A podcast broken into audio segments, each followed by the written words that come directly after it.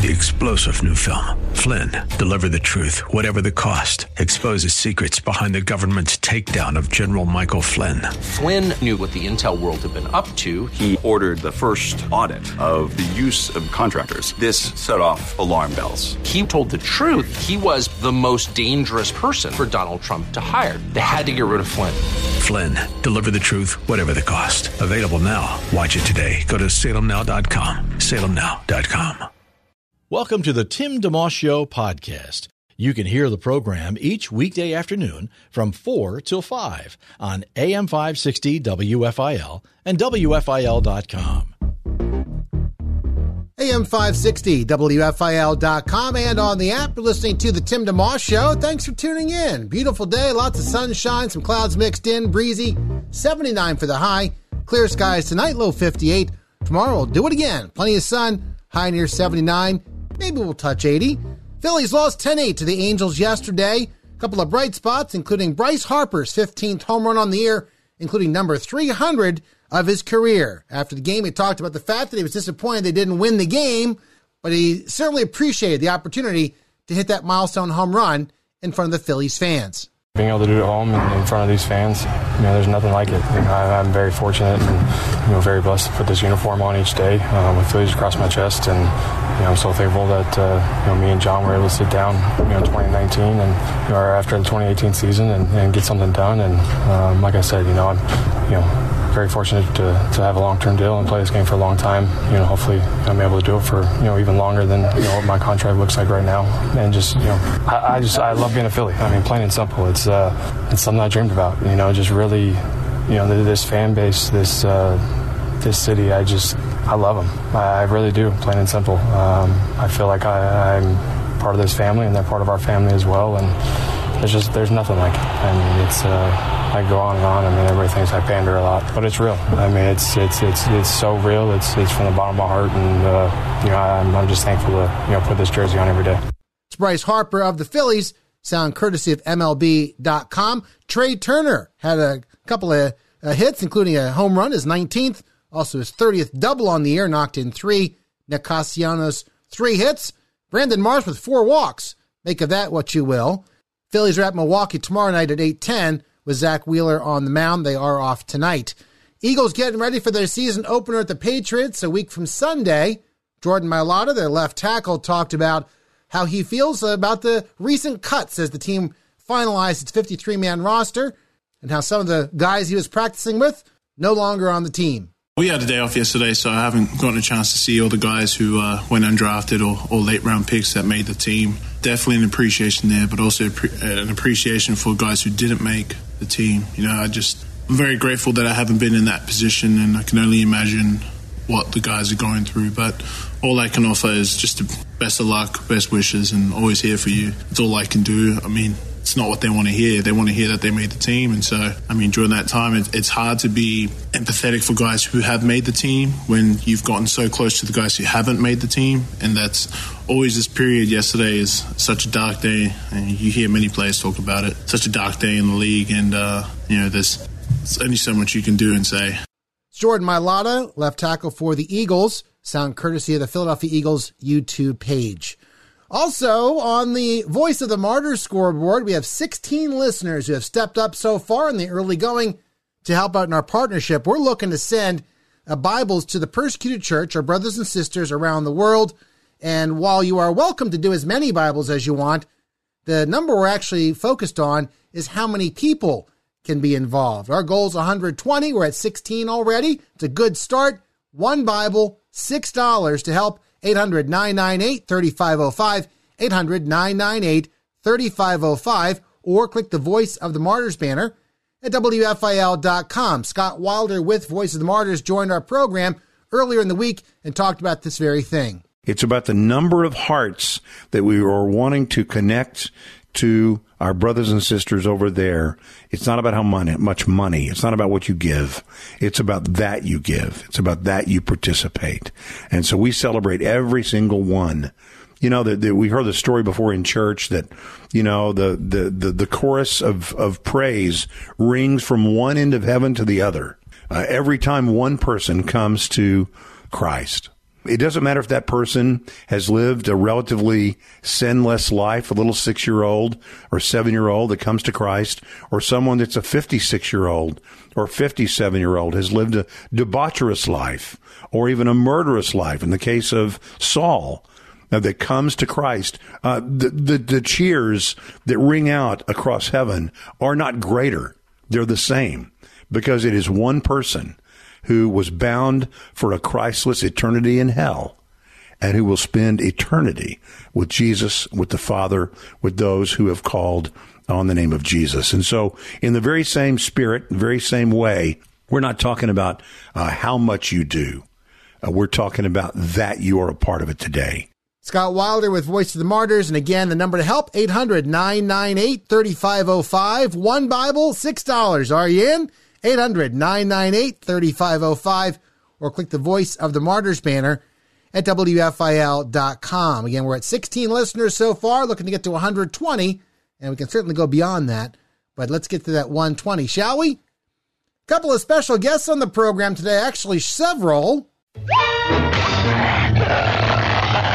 there a doctor in the house? Is there a doctor in the house?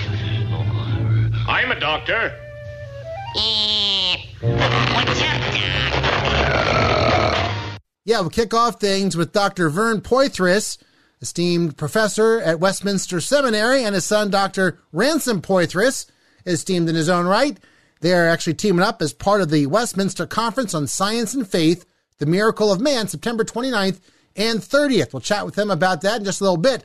Also, very much looking forward to having Michele Tafoya join us. She's an NBC sports reporter for many years, primarily a sideline reporter for NBC Sunday Night Football. She's a highly decorated reporter and has her own website, micheletafoya.com, and a podcast you can catch on the Salem Podcast Network, which is part of our parent company's one of the many endeavors. So we'll chat with her about her craft of sports uh, uh, commentary and, and reporting, as well as the different experiences she had, and as she covered the Olympics and many other things too. Michele Tafoya joining us on the Tim DeMoss Show this hour as well on AM 560 WFIL.com and on the WFIL app.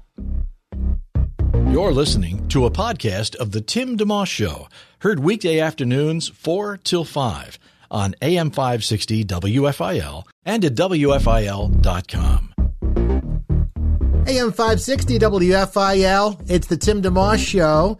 And uh, we occasionally have, uh, you know, guests on our program who have, have done higher education, doctors, and people with lots of degrees and, uh, and all of that. Today we actually have two such uh, gentlemen, Dr. Vern Poythress and his son, Dr. Ransom Poythress. How are you both doing? Oh, I'm fine. I'm doing doing great, thanks. Yeah, it's great to hear from you both. Uh, I actually have a, a, a history with your family because I, I, guess Dr. Poythress, at one point, you were at New Life Church, and uh, I, I've grown up there my whole life. Yes, we were members. Uh, I remember doing remember doing Sunday school there as a little as a little kid there in uh, in Glenside. Wow. Well, Dr. Poythress, I can't I can't even technically say Dr. Poythress because you're both Dr. Poythress. But should I go go Dr. Vern and Dr. Ransom? Maybe that's the way to go about it. That's fine. Okay. Yeah. Well, so Dr. Vern, folks will know you, of course, also with your work over at Westminster Seminary. Which so just share a bit about your your background, and we definitely want to get into the conference that's coming up too. Okay. Yeah, my background was originally uh, in mathematics. I love mathematics. Um, I was a Christian believer from an early age, and then I became interested in theology. Went to seminary, and now I teach New Testament at Westminster Theological Seminary. The mathematics angle is interesting. My father was a, a professor of philosophy, but also a math teacher, and I actually majored in math at Penn State switched to math education. And um, uh, did you love mathematics as a as a science specifically? Well, yeah, it was it was I loved all the sciences, but particularly mathematics, and and went and got my doctorate in mathematics. And that's one reason, actually, that why we have a conference on science and faith, because I'm comfortable in both on both sides, and so is my son. Okay, and and uh, Dr. Ransom Poythress, you're uh, where after you kind of you know grew up in the locally, and then you went out and uh, you, I understand you're up north in Massachusetts area. Is that right? Uh, I'm in Western New York, which is is still north-ish. Um, yeah. it's been a quite an interesting journey for me as well. I was blessed, as, as you can imagine, having grown up in a home with a father who was exceptionally well trained both in math and theology. And then uh, my mother also has a, a, doctorate from Westminster in church history. So there was never any shortage of uh, help and assistance with, with homework uh, in pretty much any field we wanted. But from there, I actually I went uh, into kind of the secular arena. I did my undergraduate degree in biology at uh, California Institute of Technology or Caltech in Southern California, and then my PhD in molecular and cell biology and biochemistry at Boston University. And then I, I came back home and did a master's degree in counseling at uh, Westminster Seminary before moving into teaching. And so I teach, I'm a biology professor at Houghton University, which is a, a Christian, evangelical Christian university in Western New York, about 70 miles south of Buffalo. And so I'm entering into my 10th year of teaching there. Wow, that's great. For those just tuning in, we're chatting with Dr. Vern Poythress and his son, Dr. Ransom Poythress. And the big reason we wanted to have you on today is the Westminster Conference on Science and Faith, September 29th and 30th.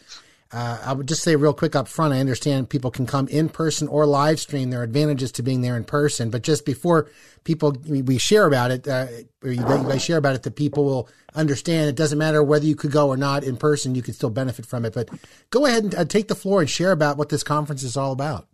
Well, the title this year is "The Miracle of Man." Uh, every year, it's about the interface between science and uh, Bible and theology because that is a challenging area where people are feeling stresses. But this year, the focus on who are we as human beings? And, uh, you know, a lot of the culture is saying you're just a product of chance and random motions of molecules.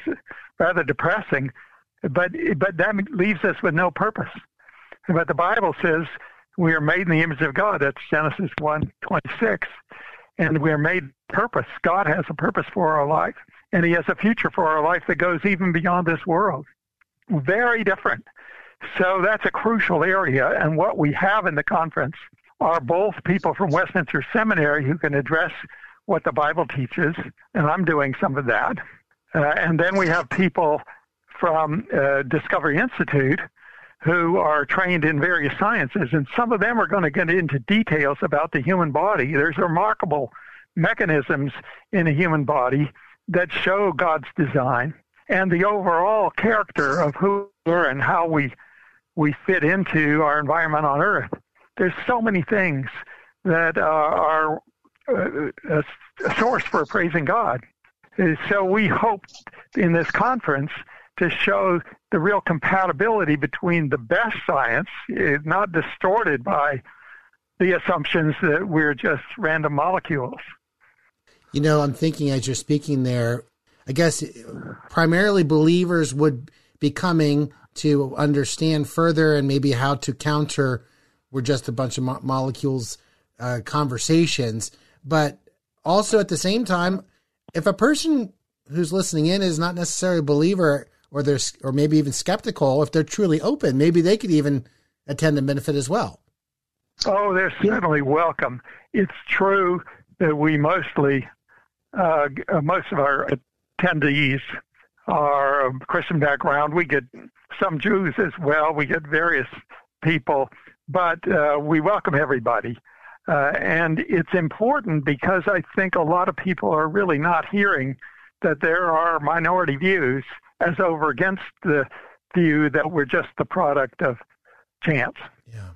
Dr. Vern Poythress and Dr. Ransom Poythress are guests today on the Tim DeMoss Show on WFIL in Philadelphia. I guess, uh, Dr. Ransom, on the science side of things, since you that's what you do for a living too. I actually peeked at the schedule a bit, and I saw that you are on a couple of times on Saturday. In fact, at one point, you and your dad are are at, at schedule at the same time. How do people decide? well, it, it depends a lot on, on interests, and we certainly understand that. Part of my fascination and excitement with being involved with the conference now, I've been involved for a couple of years, is that sometimes amongst uh, Christians, but also amongst the, the, general populace, there can be a uh, a sense of this idea that science and Christian faith are at odds, that there's a tension there between these two things. Uh, and that somehow we have to be afraid of science or afraid of Christianity, or that these two things don't really mesh together. And I like how Dr. Vern used the, the phrase combat, compatibility. I also like to use the phrase harmonization. But one of the things in my career that has been most exciting, and one of the reasons why I'm so excited about speaking at the conference, is that I, I think there is real connectivity, real harmony mm-hmm. between what we see in science and, and what Christianity tells us is true about about the world and about about humans. And from my own perspective as a teacher, that's part of what I'm trying to get my students excited about too, is to show them like, look, we can we can study science as Christians and do that really, really well, and do that with uh, confidence that you know we are going to find these beautiful connections, these wonderful harmonies that both help us to understand God better, but also help us to understand ourselves and our world better, and that these these two things are really kind of uh, talking together and, and cooperating because it's it's God who's responsible for both the creation of the world and the creation of us, and uh, there's just perfect harmony there, and it's just a matter of of finding it and discovering it, and so our goal is trying to get people excited about that as well. Yeah, for sure. I was going to ask you about the there's a lot to unpack, and and you do over those two days. Again, if you're just tuning in, we're chatting with Dr. Vern Poythress and his son, Dr. Ransom Poythress, the Westminster Conference on Science and Faith, the Miracle of Man. This year's uh, focus, September 29th and 30th. And you can find out uh, more at uh, discovery.org front slash e front slash Westminster. On the site, it mentioned the conference explores the uniqueness of human beings in relation to God, to human society, and to physiology, biology, paleontology, and genetics. Special topics include the image of God, remarkable physiological systems, human sexuality, the future of humanity, the threat of totalitarian science, a Christian approach to teaching STEM, and the relation of the brain to the mind. So there's a lot there for folks to partake in if they go to the conference, whether it's in person or online. But one thing I, I believe I picked up from as I was read through the material is you don't have to know all of the big words. Uh, you guys do, but you'll present them in a way that people can understand if they're not already scientifically inclined or, or, or theologically trained, so to speak. That's right. Uh, all the speakers are aware that we've got a diverse audience. And uh, I've been impressed with the people from Discovery Institute who are trained scientists. And I know my own son enough to know he's the same way that, that they're able to explain the science in a way that is accessible, but nevertheless faithful to the complexities of the things they are studying. On Friday, I guess Dr. Dr. Vern, you uh, had the first session kick things off, the miracle of man and the image of God. Could you share a smidgen? You don't have to give away the give away what you're talking about the whole thing, but is there a little angle you could uh, drop in and let people know a bit of what you're hoping to share that night? Yeah, it's this that I believe the whole universe testifies to the glory of God. That's Psalm 19 and Romans 1. And the reason why people don't see it is that they suppress the truth. That's Romans 1 18. Mm. So, so part of the context. But in all these things that show, uh, that testify to their maker, to, to God, uh, man is in some ways the pinnacle uh, because he's made in the image of God. And if you want to say God is light, look at man. But of course, we're we're corrupted too, yeah, right? Yeah. But there's so many things. So the fact we have personalities, the fact we have a moral sense, the fact that we know things. There's you could go on and on, and I'm going to try to go on and on a little bit in terms of saying just look at the ways in which we're so remarkable. That sets the table for the conference again Friday, September 29th. There's a question and answer plan I saw on the agenda, which sounds great. Chance to go back and forth. Uh, and then on Saturday, both of you on the schedule. Dr. Ransom, you have in the two o'clock area, there's um, one called Teaching and Learning STEM, a Christian approach.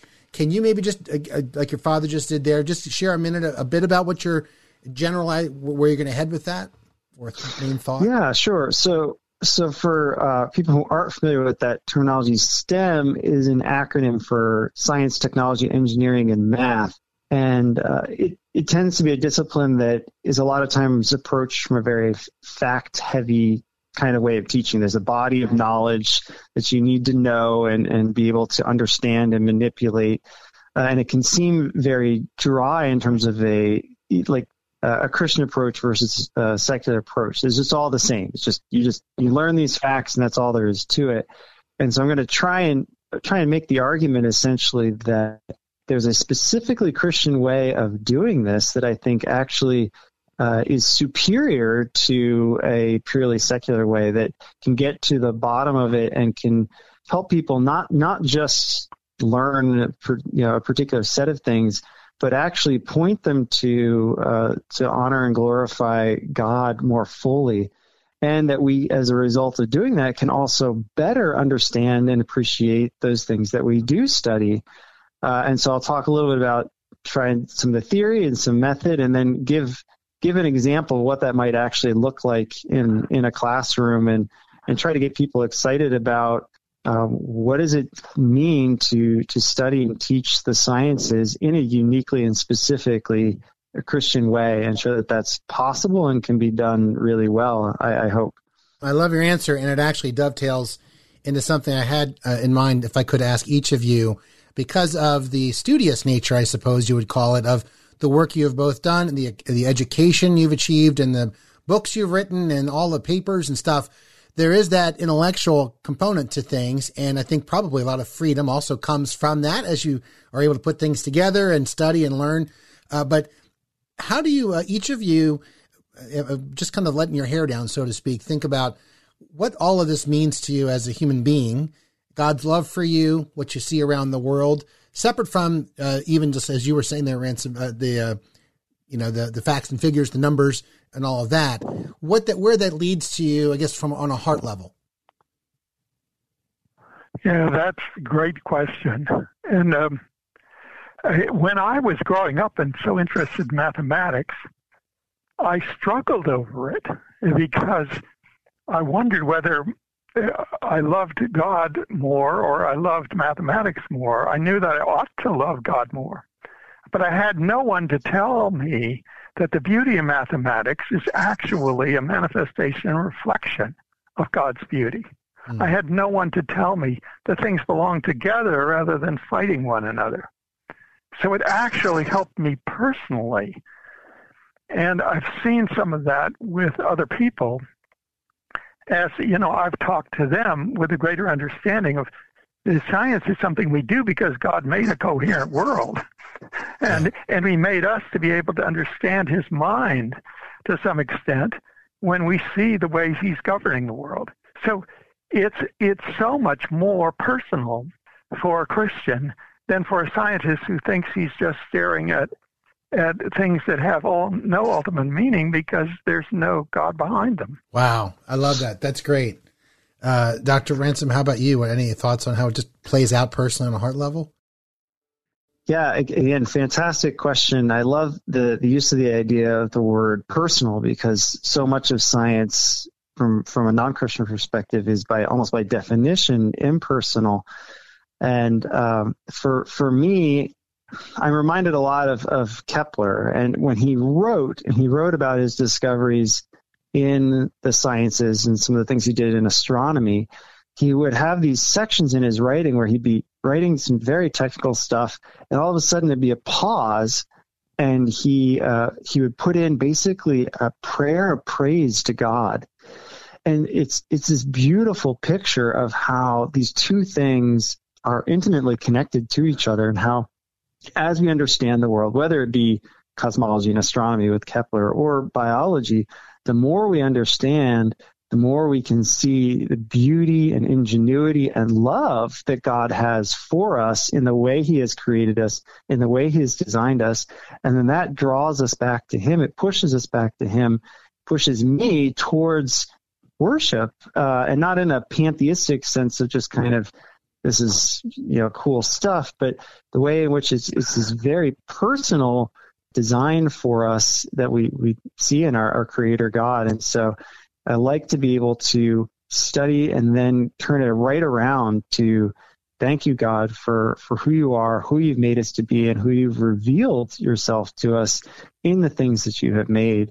And so it's it's really drawn me closer to him and strengthened my my Christian faith as I as I study these things. I love it. I love it. That's a great answer as well, and uh, and, and really, it's encouraging to know that both of you, that's where your hearts are at. That they go hand in hand. It doesn't have to be one or the other.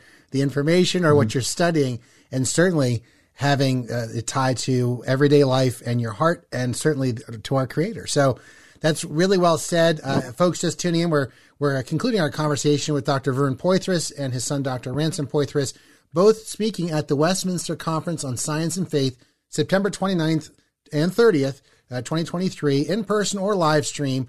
Uh, whether, of course, if you can be in person, there's some benefits to that. And one of the benefits I understand, because you both have, I, I, I, don't know how many books everyone's written, but um, will you have books of yours on hand or maybe one that pertains to the conference specifically? Right. There is going to be a book table. Okay. Uh, with and there'll be books from many of the speakers. Um, I know some of mine and some of Ransom's, but uh, the other people as well. So okay. and and discounted. okay, that's good. So that people can look forward to that. And uh, last observation, maybe based upon what you both just shared, simply the notion that a person who's going, first and foremost, might be going because they're trying to understand. I guess if you said historically, uh, most of the time believers, or at least someone who's conservative, is, is attending, and they're already agreeing in theory with what you're going to present, but you're going to expound more fur, you know, further and more deeply on it. But I'm also thinking that there are people who could come who maybe who are believers, but haven't actually, or, or even just someone who's conservative, anybody really, who hasn't necessarily thought about the tension between is uh, the, the, miracle of man versus are we just molecules? But they could, but and they maybe hadn't really thought about it too much, but they could still benefit because they're learning. Uh, they're learning the same information anyway. If that makes sense, would that be true? So coming to a worship service almost through the back door. Uh, yeah, I think you're very much right, and and I think uh, there, one of the things about our living is it tends to be fragmented. And and being in communion with God means there's one God at the center, and then everything else begins to be integrated.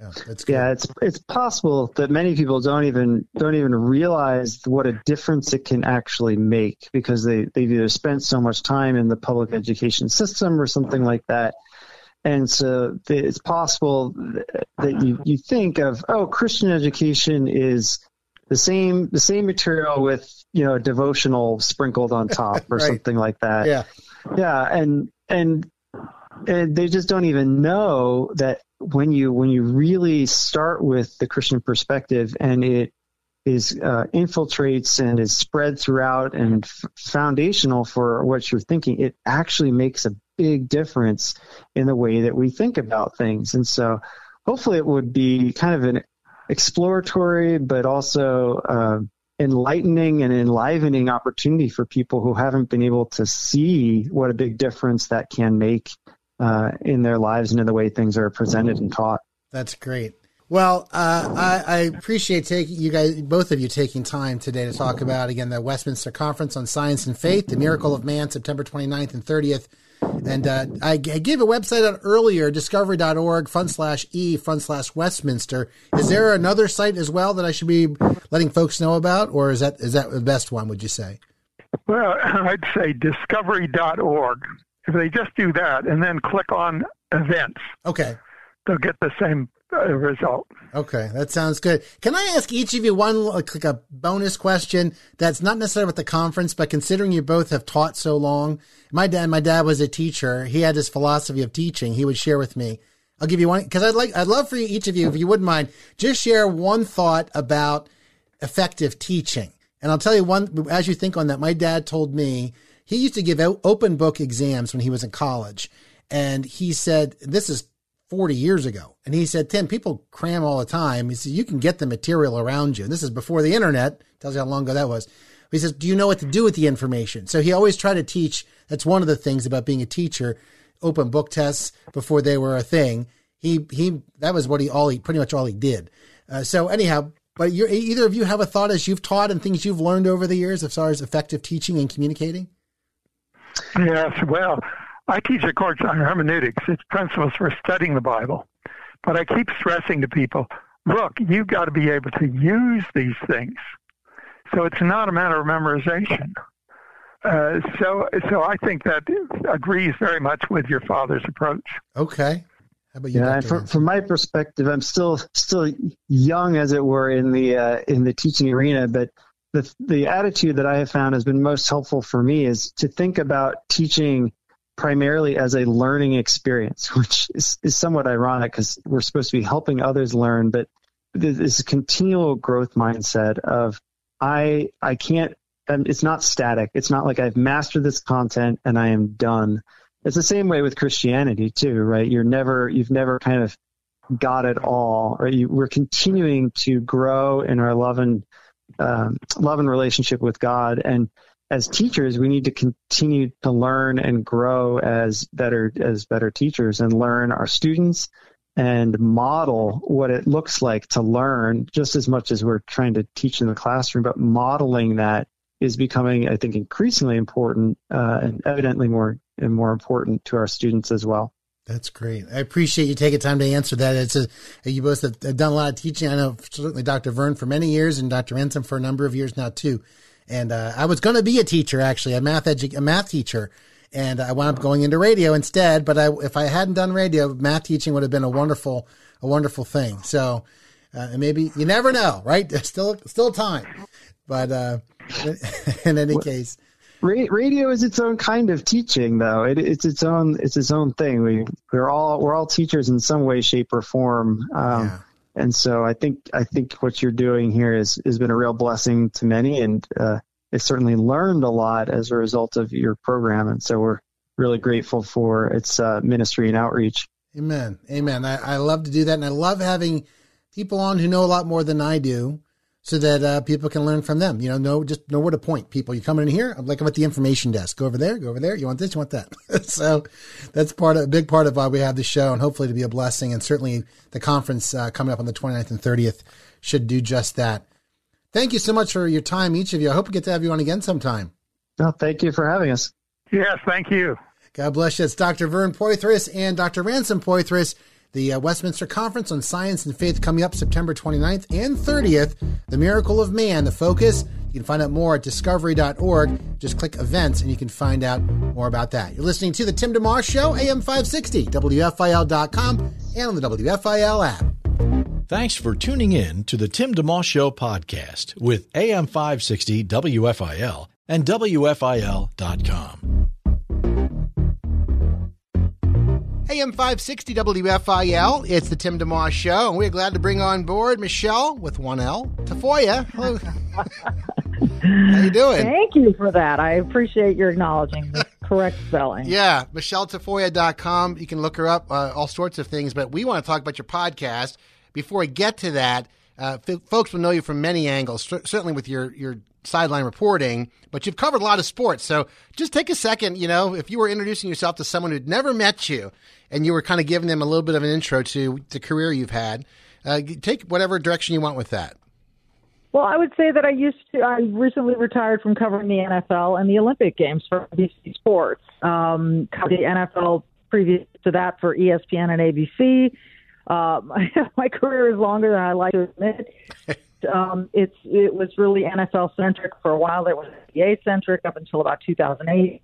It was purely the NFL sun, Monday night and Sunday night football. So I've been really really lucky to be on some of the um, the, the biggest you know football shows in America, and um, and and then I re- retired basically so I could talk about other stuff because there's a lot of stuff in the world I'd like to talk about your your craft uh, because if folks go to micheletafoya.com, they will see some very high praise. Folks like Al Michaels and Chris Collinsworth, Brett Favre, Peyton Manning. Uh, really, that, that that does not come by accident, and the work ethic you must have had and have had and still do. Uh, just talk about your craft for a moment, if you would, how that developed over time, and even knowing when you're done. You know, you, could, you have to have a cutoff point somewhere, but Anything Yeah. important to you as you specifically that kept, kept coming back time and time again? I need to do these things if I'm going to be excellent at what I do. Yeah, just prepare, prepare, prepare, prepare, research, go through all the tedium that the job requires. I think some people think you show up the day of the game and you kind of stand there, watch the game, and report on what you see. And that is the furthest thing from the truth. We spent, uh, during the football season, we worked seven days a week. And a lot of it is how did we do the last game? What did we do well? What didn't we do well? Let's go through the tape, and the tape doesn't lie, and let's decide what worked and what didn't. And being self critical. I think, too, the, the question I got asked more than any other is, you know, what is it like to be a woman in a man's world? I, I hope that that question stops because it is no longer a man's world, uh, the NFL. Clearly, there are a lot of women involved uh, officiating, coaching, training staff, owners. Um, you know, it, it goes on, broadcasters, it goes on and on. Now, it wasn't necessarily that way when I started. And so I decided rather than to put a chip on my shoulder to just say, you know, I've got to compete with everyone. And that's what I'm going to do. And I'm not going to think of myself as you know, oh, a little woman in a man's world. I thought of myself as a journalist in a journalism world, and I was going to compete with every journalist. I was going to do everything I could to be as good as I could possibly be. That means acknowledge your shortcomings and uh, acknowledge your strengths, and and and try to improve both your shortcomings and your strengths all the time. Yeah. So it, you know, it's, it's just constant, and that's that's kind of how I'm built. And uh, you know, I'm just constantly doing stuff to to get better in every way that I can, and that certainly was how I approached that job. And I certainly got a lot of great guidance from people like Al Michaels and Fred Gaudelli, our great producer, who just went into the NFL Hall of Fame, won the Pete Rozelle Award just last week, and Drew Esocoff, our director, who's also in the Sports Broadcasting Hall of Fame, and John Madden. I was lucky enough to work with him. Hmm. And so, you know, I, I worked with the greats. I mean, the all timers, and you can't help but learn when you do that. Yeah, I was going to ask you that, Jared. You already answered the question, which is great because even things like being critical of yourself, or like not in a bad way, but like how can I be better? That could be Yeah. somebody might want to be soft on themselves and say, "No, I'm good. I'm fine. I, I I mean well. I'm I did this well." And that's important. That sounds like a really, you know, key part of also making sure you keep improving. It, it really is, and we demanded it of ourselves, and it was not always easy. It's uncomfortable to watch yourself on camera when you've made a mistake. It's uncomfortable to watch yourself back knowing you could have done something better. But that's the only way that you're going to be better the following week. And it was not, let's get better this season. It was, let's get better today, Yeah. and then tomorrow, and then the next day. And it was constant. And that was part of the culture of our show, Sunday Night Football. And so, um, yeah, it was it was just uh, uh, we all held ourselves to really high standards. Folks tuning in, we're chatting with Michele Tafoya, micheletafoya.com online to find out more, including the podcast, which we're going to get to in a second. I just had one other question because you did, in addition to the NFL, of course, the Olympics and college basketball, the WNBA, many things. Did you love doing that? Like, uh, take the challenge, relish a challenge, or is there a party that would prefer to stay in one main thing and keep, you know, because I would think it's harder than it looks. It's not just knowing the sport; it's knowing the best way to cover it too. Yeah, no, that it's a really good point, and that's true. And um, I was lucky; I got to do some play-by-play in the WNBA, in men's college basketball, women's college basketball, and by doing the play-by-play role, I learned more about what would make a good sideline reporter and how that flow should be between the whole team. So that was really productive for me. I liked the challenge of everything. I'm telling you, I covered table tennis at the Olympic Games in Sydney, Australia. I covered rhythmic gymnastics. I've covered uh, the Yale Harvard Regatta. I've covered boxing in Texas. I've, I mean, I, I covered so many different things. And it's not that I loved every assignment, but I certainly did learn a lot about people, about how to work, about how to learn, about how to prepare, about how to study. And I made a ton of mistakes along the way, but and some of those were harder than others, and they wound up just being really good scar tissue that prepared me for for every ensuing day. You've moved into this Michele Tafoya podcast, as you were mentioning near the beginning of our chat, for reasons that uh, you can ex- expound on here. Especially, I'm sure you've had this question, leaving something as high profile and enjoyable as working for NBC Sports. But at the same time, I'm sh- uh, that there's a there's a, a boldness. I think that you have to to make a decision like that and the courage to do it. Uh, so just share what kind of went through your mind and why and, and what you're doing now. You know, it was several years ago. Really, my mind started changing a little bit on 9/11 um, when I just saw this place that I love attacked, and it was at a time in my I was brand I was newly married. Um, I was living away from my immediate family. Uh, I had a brother living over in London, and we bonded over this. You know, we're calling each other across the ocean and just talking about what the heck was going on. And I, I started really delving into what this all was about, what it meant, what the history of this country is, what we stand for, the mistakes we've made, all of this. And I, I just became very um, passionate about stuff outside beyond sports. And while you're working at, you know, the Olympic Network and the and Sunday Night Football, you don't want to court controversy to those shows. And I understood that. So I really picked and chose what I tweeted about, what I the, the appearances I made outside of my job. And there was a, a lot of mutual respect between me and the people at NBC to whom I answered about what I should do, what I should speak about, maybe what I should stay away from for now. And it got to the point, I think it was 2018, I gave my notice. I said, I, I, I just have too much to say. I mm. can't, I can't not, I can't not be in this conversation. I just have too much to say. I'm, it's going to kill me. And that was 2018. And they said, well, could you just stay, get us through our last Super Bowl and one more Olympic Games? so I did. And, you know, so then when I did that last Super Bowl in Los Angeles, where the Rams beat the Bengals, I knew walking off that field that I was done. And, uh, and, and it, people ask me all the time if I miss it. And there are certain things you miss. I wish the world was perfect and I could just focus on the NFL football. But we are far from that. And I just, I have to be one of those. I just, I, it's not like I think I'm that influential, believe me, but I can't sit on the sidelines and watch. I just can't. It's, um, I, I've been given too much in this life to say, to turn my back on the culture, on the country, and on what it means to, to live here. So it's something I'm really passionate about. And that's what I try to, to do in my podcast, just to elevate some of those topics the nuts and bolts of the podcast, and of course, by definition, podcast can be kind of as you have the opportunity. But do you have a fairly yeah. disciplined schedule for how you're trying to accomplish what you're trying to do? Yeah, we we record uh, four days a week, and we drop four days a week. So some of them are, you know, we pre-record and we push push them out a few days or whatever. But we do drop one Monday through Thursday. Um, you can find them on Spotify, on Apple, uh, on YouTube because we are audio and video.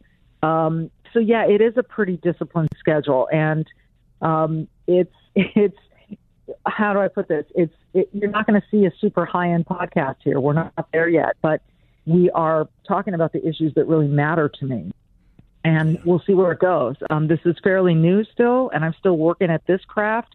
But you know, I spent a lot of years in radio, and this is very similar, as you will attest, to just being able to carry on conversations, to do in-depth interviews in a way that you hope captivates your audience and, and has them interested in, in learning from someone different. And so we do have some big name guests. I've had Al Michaels and Tony Dungy and Bob Costas, but we also have, um, you know, guests, people who are out there in the world trying to do stuff and just they need a, a, a platform for elevation. So, um, yeah, it's it's it's an adventure every day. The Bob Costas interview I saw and I think he embodies perhaps one of the things I, from my what I understand, is very important to you: the ability to have a conversation with someone who doesn't agree, does not agree with you completely across the board, and yet it can be not only civil but beneficial to both sides. And you can still hold to your position. It doesn't come across as, well, whatever you believe doesn't matter. It does matter yeah. still, right? Yeah. So yeah, it does. Uh, Bob is a classic liberal, and that's very different from the illiberalism we're seeing in America today so he can have conversations and you can find common ground with Bob. Um, whereas I've I've appeared on other podcasts or had you know guests who were completely at odds. What what is important is to listen and to try to be respectful of one another's opinions and maybe even say, you know what, I was wrong about that, or you know what, um, I- I'm willing to listen a little bit more. At the same time, I look, I'm far not along enough in my life where I do know my values and I'm very committed to my values. And um, I think I think what's so unfortunate right now and what's going on is people think if you're conservative, you are only one way. You, you think only this way, and if you're liberal, you think only this way. And it's you know, look, I, I'm a conservative, but I'm pro-choice. Um, I, I have a, a lot of different opinions about a lot of different things. So Yeah. you know, and people who say that all women think alike, God, that's so untrue. It's just not the case. So I, I'm I'm sad that this identity politics game is being played. It's not the sandbox I want to play in. I just want to talk to people. Yeah, I remember from the interview, Bob said you can be a liberal without demonizing others. And I think he also used the phrase you can hold true, two truths in your head at the same time. I think it's about the police where maybe there is needs to be reform, but there's a lot of good work going on too, courageous work.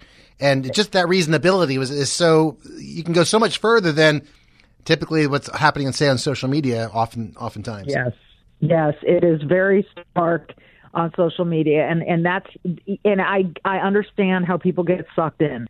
Um, I I just you know so uh, all I can try to do is present an example of what it's like to talk about stuff in a civil way. Uh, yeah, I'm going to be opinionated, and you're going to hear from me, and and you may not agree with my opinions, uh, but I I am going to I am going to be open minded. I am going to talk to people who are a little bit more extreme than I am and just sort of go, huh, that's interesting. And, you know, I'll let you have a voice. I may not agree. What I've been disappointed with is the very few people on the other side of the spectrum who are willing to come on my podcast. Hmm. And I wish they would. But, um, you know, that, that's been a disappointment. In time, maybe. Maybe in time. Hopefully. Before I forget, Michele, one thing I think is great about just talking with you is you don't say the word um. And the detail, but I noticed I'm gonna, this. I'm going to laugh. I'm going to tell you why I'm laughing about that because I've been guilty of that. And my brother will text me and say, I listened to your podcast. There were a few too many ums today. And so I really do work on that. But I think when you're, you know, when you know what you want to say, you can say it. But trust me, I am guilty of the um just as much as anybody. That well, you're doing a great job from what I've seen, and I think I think there's such a good thing. Having a pause is good too. You're allowed to collect your thoughts. It doesn't have to be because I I have some interviews with people where they're great people, great guests, but it's a little distracting. The ums or the slurred words, kind of they're thinking out loud. I'm like, you don't Yeah. have to make a sound every time you're thinking something. You can just pause. It's okay. Right. It's uh you know what? Who's master of letting something breathe like that is Al Michaels, the best he's ever done. And when you watch a game that Al is calling, you will hear where there is just breathing room. You don't have to talk all the time. So Hmm. yeah, I think that's important. That's great. Michele, thank you for taking time with us today. Hopefully we can have you on again down the road as your podcast develops and we'll uh, we can chat some more. So I would enjoy that. Thanks so much for having me. I Yeah. really appreciate it. God bless you. Have a great rest of your day. You too. Bye bye. Michele Tafoya, NBC sports reporter for over 10 years, primarily as a sideline reporter for Sunday Night Football, but has done many other things, including cover the Olympics, the uh, college basketball scene, and much more. You can find out more about her, the podcast she does as well, the Michele Tafoya podcast, at micheletafoya.com. It's Michele with one L. Last name is spelled T A F O Y A. She's also available on the Salem Podcast Network. Salem is our parent company, has many endeavors, including the radio station you're listening to right now, salempodcastnetwork.com, also where you can find Michele's podcast and many others. You're listening to The Tim DeMoss Show, AM 560, WFIL.com, and on the WFIL app. Live and local. It's the Tim DeMoss Show, weekday afternoons 4 till 5 on AM 560 WFIL and at WFIL.com. Our podcast continues. AM 560, WFIL.com, and on the app. You're listening to the Tim DeMoss Show. As we wrap things up, don't forget, it's the last day of the month, and as such, a number of things we're doing go off the board at midnight tonight. One of those things, our Ministry of the Month, Alistair Begg and Truth for Life.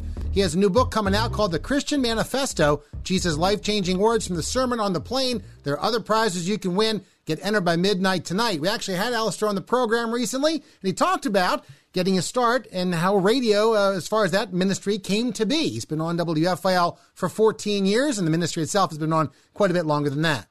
First in Scotland, I was uh, with No Prospect of Radio, and then here in the States, I had no thought of that either. And it really came about as a result of the initiative of who was just a, a young man at the time, and now he's a grandfather who runs the radio program here, Bob Butts.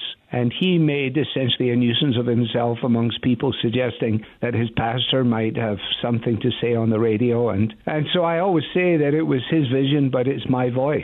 And that's really the way it's been for all this time. And the invitations that we were given to be able to broaden the base of things has obviously catapulted it to a level that none of us ever imagined at the beginning. Alistair Begg, Truth for Life, WFIL's Ministry of the Month for August. Again, enter to win his book, The Christian Manifesto, by midnight tonight. You can catch a program weekday mornings at 5.30, also 5 p.m. Coming up here in just a few moments.